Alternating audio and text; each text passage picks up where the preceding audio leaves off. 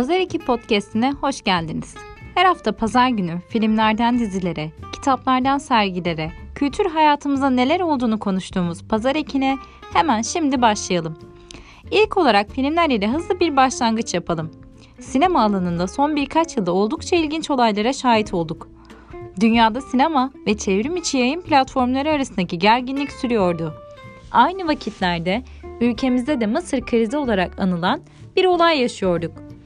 Koronavirüsün bir anda dünyayı evlere kapattığı şu günlerden sinemalarda nasibini aldı. Kimse sinemaya gidemedi. Hatta aklının ucundan bile geçiremedi. Tabi durum böyle olunca tüm dünya çevrim içi platformlara mahkum kaldı. Önümüzdeki günlerde sinemaların yeniden açılması gündemde. Fakat yine bir süre çevrim içi platformlara muhtaç olacağız gibi görünüyor.'' Belki de oluşan şartlar ile sinemada artık ağır bir darbe alacaktır. Artık çevrimiçi platformlar altın çağını yaşamaya baş, başlar. Şimdilik sinema ve çevrimiçi platformlar arasındaki gerginliği bir kenara bırakalım. Yeni normali iyiden iyi hissettiğimiz bu günlerde çevrimiçi platformların bizlere nasıl içerikler sunduklarına daha yakından bakalım. Tüm dünyada sektörün başını çeken Netflix ile başlamak gerekiyor sanıyorum. Netflix Türkiye başarısı tartışmalara konu olan dizilerden sonra şimdi de ilk Türk filmiyle karşımıza çıkmakta. 19 Haziran'da izleyicilerle buluşacak ilk yerli Netflix filmi Yarına Tek Bilet İzmir'e giden bir trende yolları kesişen iki yabancı çalkantılı ve şaşırtıcı biçimde bağlantılı aşk geçmişleri sayesinde yakınlaşmasını sunuyor bizlere.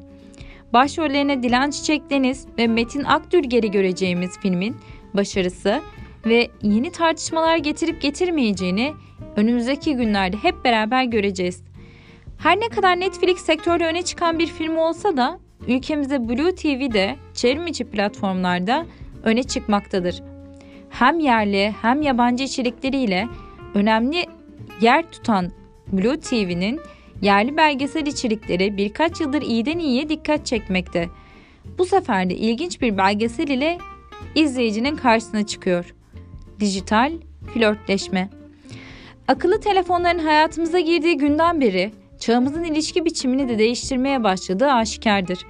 Dijital flörtleşme nedir? Nasıl başlıyor? gelişiyor ve neler yaşanıyor sorularına cevap bulunabilecek bir belgesel. Tabi yabancı içerikleri de günden güne bünyesinde izleyiciye sunmasının yanında birçok eski filmi ve diziyi de listelerine kaydetmeye devam etmekte. Pazar ekinin olmazsa olmazı bir diğer konu ise sanat sergileri tabii ki. Koronavirüs sebebiyle müzelerin ve galerilerin de kapalı olmasıyla birçok alanda olduğu gibi sanatta da dijitalleşme eğilimi oldukça fazla. Tabii yeni normale girdiğimiz şu günlerde sergiler ve galerilerde yeniden izleyiciyle buluşmayı dört gözle bekliyor. Ülkemizde sanat sergileri açısından önemli bir yer tutan Pera Müzesi de Hashtag Evde Pera Müzesi başlıklı videoları ile müzede bulunan sabit sergileri bizlere sunmaya başladı. Bir yandan da son yılların öne çıkan sergilerini YouTube kanalıyla izleyicilerle buluşturuyor. Haftanın önerilerine Vakıfbank Kültür Yayınlarından yayınlanan bir kitap ile kapatalım.